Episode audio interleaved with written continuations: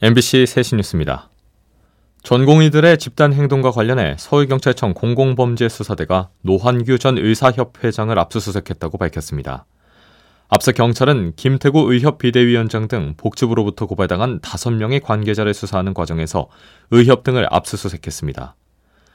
수사 대상자 가운데 한 명인 노 전 회장은 당시 해외에 머물고 있었는데 경찰은 귀국 일정에 맞춰 강제 수사에 나섰습니다.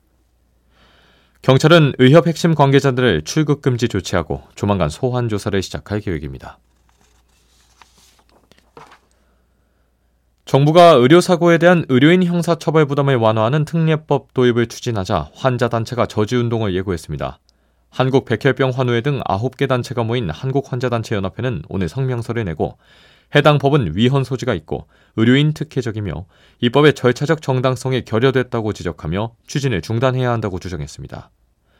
의료사고 처리 특례법은 의료인의 형사 책임을 덜어주는 내용의 법안으로 특히 필수 의료 분야에서는 의료인 과실로 환자가 사망해도 보상 한도가 없는 종합보험 공제에 가입했다면 형을 감면받을 수 있겠습니다. 일주일에 52시간 이상 일할 수 없도록 한 주 52시간 근로제는 헌법에 어긋나지 않는다는 헌법재판소의 첫 판단이 나왔습니다. 헌재는 일부 사업주와 근로자들이 주 52시간 근로제를 정한 근로기준법 조항의 위헌 여부를 따져달라며 낸 헌법소원 심판 청구를 재판관 전원일치 의견으로 기각했습니다. 헌재는 주 52시간제는 노동자의 휴식 시간을 실질적으로 보장해 건강과 안전을 보호하기 위한 것이라며 계약과 직업의 자유에 제한이 있을지라도 오랜 시간 누적된 장시간 노동 문제를 해결해야 할 필요성이 더 크다고 판단했습니다. 경기 안성시 스타필드 추락 사망 사고를 수사 중인 경찰이 업체 대표 등 관계자 조사를 진행한 것으로 확인됐습니다. 경기 남부경찰청 광역수사단은 오늘 정례 간담회에서 업체 대표와 점장, 용역업체 대표 등 19명에 대한 조사를 마쳤다고 밝혔습니다. 이어 피해 여성이 착용했던 헬멧과 가슴줄을 국립과학수사연구원에 감정 의뢰했다고 덧붙였습니다.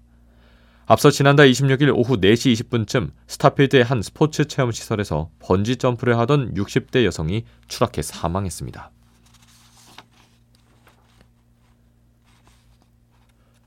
끝으로 날씨입니다. 오늘 오후에는 전국 곳곳에 안개가 끼겠고 미세먼지가 머물면서 공기도 탁하겠습니다.